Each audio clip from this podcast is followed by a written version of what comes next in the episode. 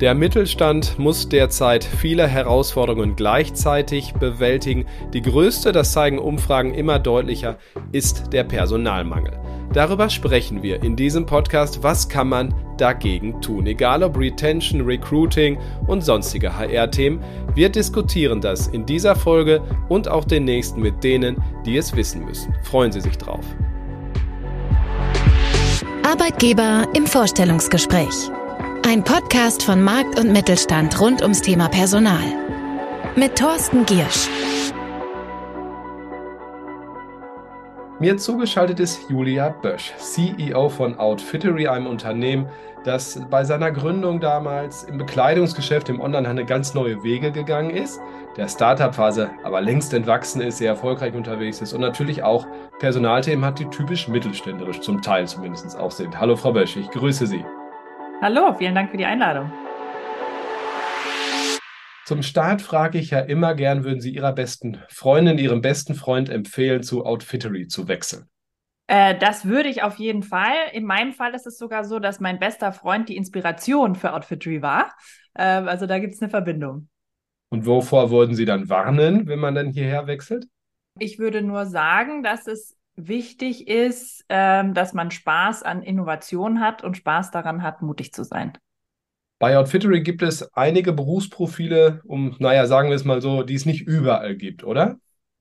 Das ist absolut so. Wir haben sozusagen einen neuen Beruf erfunden, nämlich den Beruf des Online-Stylisten. Wir haben mittlerweile äh, 150 Stylistinnen und Stylisten, die unsere Kundinnen und Kunden beraten. Und äh, das ist ein Jobprofil, was es vorher gar nicht gab. Ist es schwer, die Leute zu bekommen und vor allem, was, woher kommen die? Woher haben Sie die dann rekrutiert sozusagen? Ja, also die kommen, ähm, das sind alles Modeexperten, die sich da also sehr, sehr gut auskennen und die kommen einerseits aus dem äh, stationären Handel, ähm, weil sie eben wirklich Lust haben, ganz eng mit Kunden zusammenzuarbeiten, auch und über längere Zeit die zu betreuen und bei uns eben diese Möglichkeit sehen. Und ähm, auf der anderen Seite kommen die aus ähm, sozusagen der Mode selbst, also haben Mode studiert, haben sich da intensiv mit auseinandergesetzt und haben jetzt eben Spaß daran, das ähm, sozusagen umzusetzen mit ihren Kunden. Okay, dann kommen wir mal zur Schnellfragerunde. Die Idee dabei ist, äh, dass vor allem die Antworten schnell sind, nämlich relativ mhm. kurz. Ein, zwei, drei Worte vielleicht. Und ich starte einfach mal.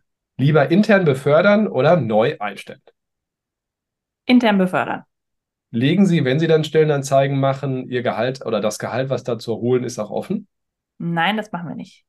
An welcher Dimension von Diversität, also Geschlecht, Alter, Kompetenzen, soziale Herkunft und so weiter, an welcher Dimension würden Sie sagen, mangelt es bei Outfittery noch am ehesten oder am meisten? Da würde ich sagen, am Alter. Was ist Ihre spontane und hoffentlich auch ehrliche Reaktion, wenn jemand, eine Führungskraft vor allen Dingen zu Ihnen kommt und längere Zeit Elternzeit beantragt? Herzlichen Glückwunsch und ich habe selber gerade eine kleine Tochter bekommen. Welche Fähigkeiten, also Stellen vielleicht auch, aber vor allem auch welche Fähigkeiten suchen Sie gerade am aller, allermeisten? Wir suchen am allermeisten im Tech- und Data-Bereich, also vom äh, Data Scientist bis zum Entwickler und wir suchen auch sehr stark im Marketing-Bereich. Was ist da sozusagen Ihr größtes Problem? Beenden wir mal die Schnellfragerunde jetzt gerne noch yeah. ausführlicher. Was macht es Ihnen da im Moment auf dem Markt schwierig? Also im Tech-Bereich ist es ja schon seit Jahren, glaube ich, für alle äh, sozusagen eine Herausforderung, weil das einfach Talente sind, die so gesucht sind und gerade bei uns der, der, da muss ich vielleicht einmal erklären, warum suchen wir auch so viele äh, Leute im, im Data Science Bereich.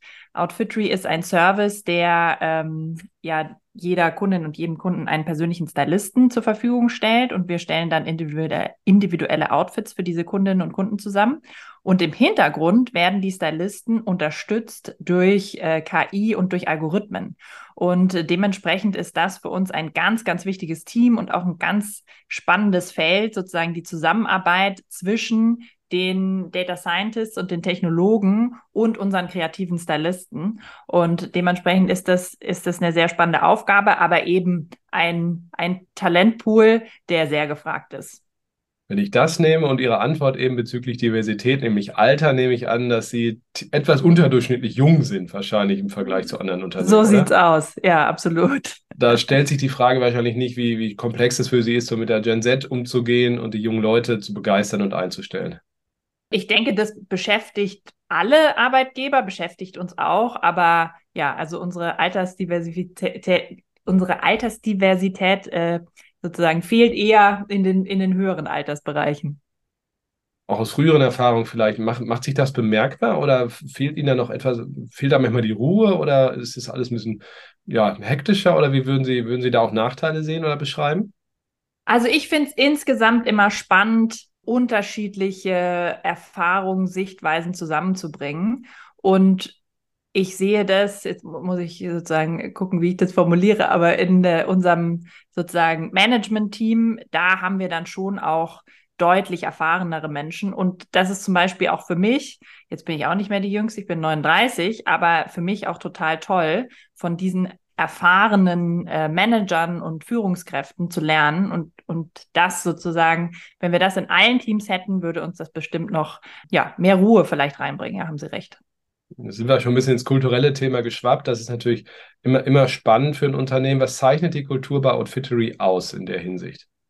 Also zuallererst würde ich sagen, wir sind ein mutiges Team und ein mutiges Unternehmen. Also einer unserer Werte ähm, lautet auch We choose to be brave, weil ich als Unternehmerin, ich habe ja Outfittery gegründet, auch gelernt habe, ähm, mutig sein heißt nicht, ähm, ich nehme mir einfach vor, ich bin mutig und ich bin mutig, sondern ähm, anzuerkennen, dass es auch Situationen gibt, in denen man Schiss bekommt oder in denen man sich nicht äh, sozusagen nicht auf Anhieb traut, aber dann zu sagen, das fühlt sich hier ein bisschen wackelig an, aber ich traue mich trotzdem.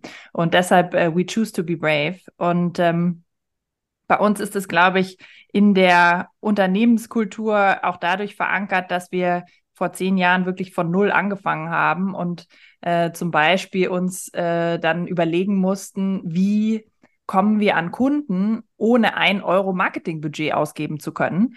Und äh, da haben wir uns zum Beispiel ähm, vor die Sommerparty von einem großen Strategieberatungsunternehmen gestellt, weil wir wussten, da äh, sind ganz viele Kunden von uns und haben dann 3000 Beratern einen Outfitry Flyer in die Hand gedrückt, bevor wir dann verscheucht wurden, weil das natürlich alles wahnsinnig illegal war. Ähm, oder jetzt vor zwei Jahren haben wir beschlossen, endlich, muss ich sagen, Outfitry auch für Frauen zu launchen, was auch ein Risiko war, ähm, weil sozusagen wir hatten schon ein sehr signifikantes, erfolgreiches ähm, Outfitry-Geschäft für Männer und sozusagen das jetzt nochmal auch unseren Ruf zu riskieren, äh, weil wir ja nicht wussten, wie das bei Frauen ankommt.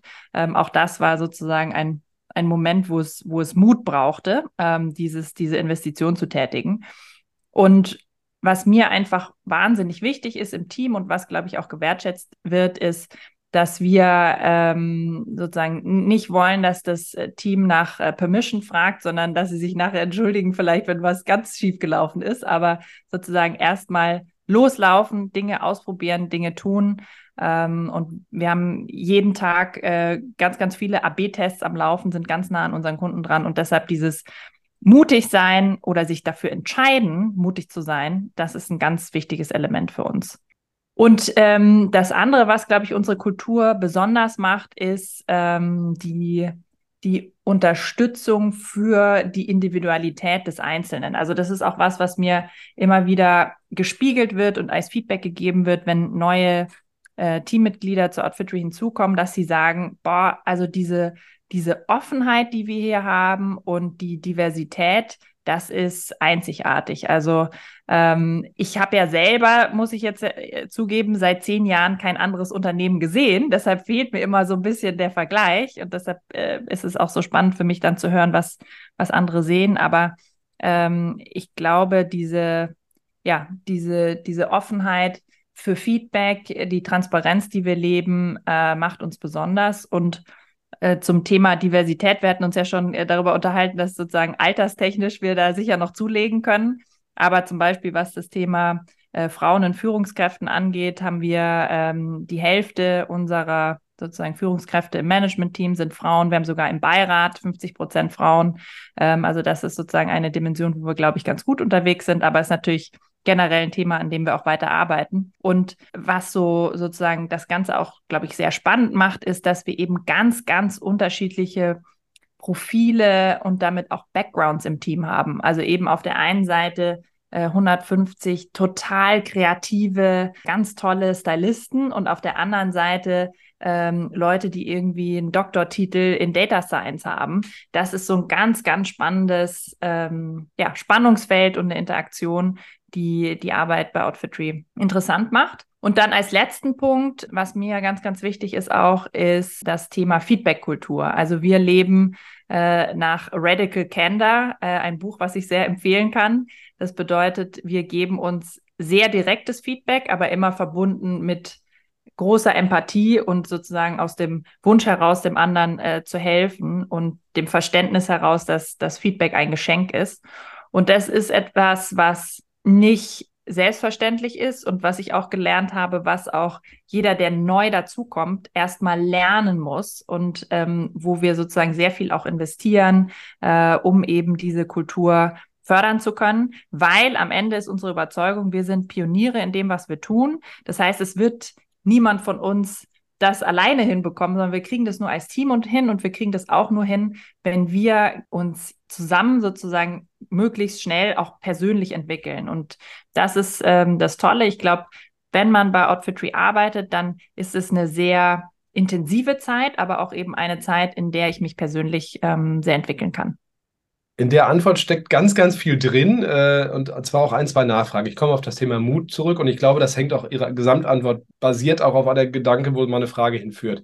Ich habe in meiner Zeit bei der Personal- und Managementberatung Kimom tatsächlich auch zwei Studien zum Thema Mut eng begleitet und das ist immer so eine Binse, wir müssen alle mutig sein. Aber mm. die Realität ist eine andere in der deutschen Unternehmenslandschaft, haben wir auch dort festgestellt.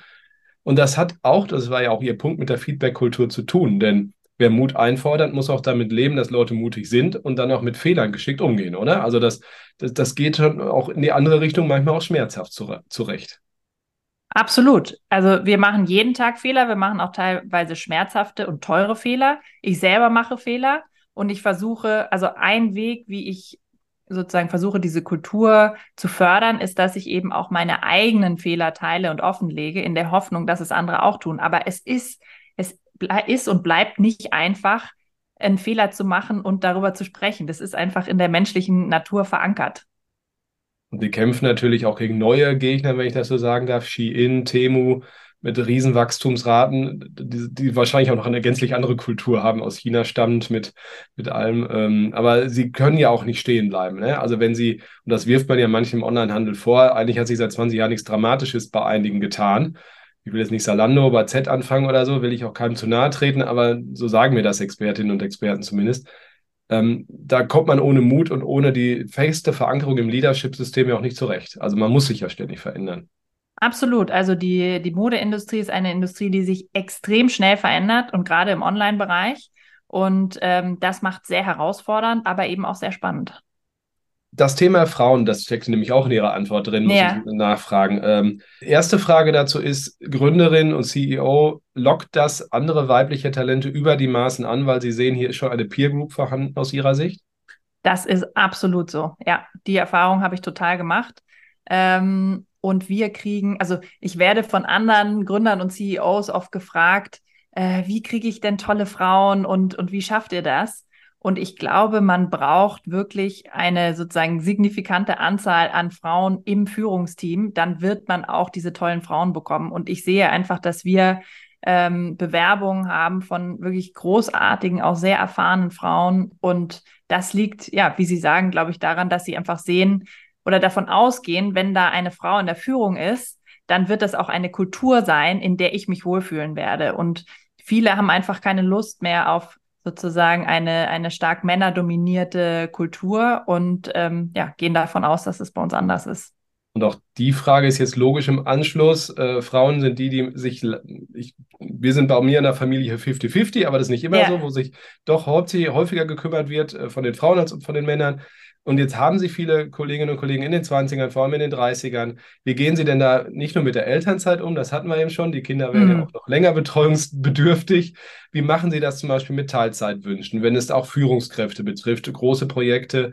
Geht es da mit Jobsharing zur Sache oder Topsharing oder wie, wie, wie gehen Sie mit diesen Teilzeitoptionen um? Also wir gucken uns das immer im sozusagen jeweiligen Fall an und dann kommt es eben darauf an, was funktioniert auch für dieses Team. Also ist es möglich, in Teilzeit das zu führen oder nicht? Und dementsprechend entscheiden wir das. Zum Thema Jobsharing, das haben wir, wir sozusagen gucken uns das immer mal als Option aus an. Wir haben das bisher noch nicht ausprobiert, aber das ist was, was ich unbedingt ähm, auch probieren möchte. Hört man übrigens oft im deutschen Mittelstand oder beziehungsweise ja. von Unternehmen, dass es noch nicht so ist. Bei Großunternehmen ist es aber auch leichter, oder? Also wenn ich mm. jetzt ein paar tausend Mitarbeiter habe, da, da gibt es das logischerweise häufiger. Dort aber auch mit sehr guten Erfahrungen, wie ich zumindest immer wieder auch ehrlich höre. Das glaube ich, ja. Okay, wir werden dann vielleicht in ein, zwei Jahren nochmal nachfragen und genau. da, da, weiter ansetzen. Wie gehen Ihre Führungskräfte äh, beim Thema Personal mit der äh, Personalabteilung um, also mit HR um? Also mhm. gibt es da irgendeine Art von Austausch, ähm, klare Trennung der, der Aufgaben sozusagen? Wie, wie läuft das bei Ihnen? Also bei uns, wir, wir sind ja kein riesiges Team, wir sind in, insgesamt 350 Mitarbeiter und da gibt's eine sehr enge Zusammenarbeit zwischen äh, dem People and Culture Team, wie wir es nennen, und den äh, jeweiligen Teams. Also es gibt Businesspartner, die dann mit den Teams zusammenarbeiten und äh, verantwortlich sind fürs äh, Thema Recruiting, aber auch fürs Thema Kultur, für äh, sozusagen Weiterbildung äh, im Feedback-Bereich, im Leadership-Bereich. Also da gibt's eine ganz, ganz enge Verzahnung. Zum Abschluss die Frage, wie startet man bei Outfittery? Also haben Sie spezielle Vorgehensweisen und Praktiken, wenn jemand neu ins Unternehmen kommt? Wie machen Sie das? Also, wenn jemand neu zu uns kommt, dann gibt es eine Welcome Week, in der man erstmal ganz viele Menschen kennenlernt, ähm, unter anderem auch mich kennenlernt und äh, sozusagen im Team willkommen geheißen wird. Und ähm, wir sind eine Remote-First-Kultur. Das heißt, wir sehen leider nicht jeden gleich in Persona, aber äh, wir haben heute unsere äh, Sommerparty. Das heißt, da fliegen wir auch alle ähm, Team-Member ein. Wir haben mittlerweile über 20 Nationalitäten bei uns und äh, sind sozusagen global verteilt. Und äh, genau, so sieht die erste Woche aus. Dann wünsche ich eine schöne Sommerparty. Vielen Dank, Julia Bösch, CEO von Outfittery. Vielen Dank auch Ihnen, liebe Hörerinnen und Hörer, fürs Dabeisein. Ich sage wie immer, bleiben Sie gesund und erfolgreich. Bis nächsten Dienstag. Tschüss. Das war Arbeitgeber im Vorstellungsgespräch. Ein Podcast von Markt und Mittelstand. Wir hören uns nächsten Dienstag wieder. Auf markt- und mittelstand.de slash podcast und überall, wo es Podcast gibt.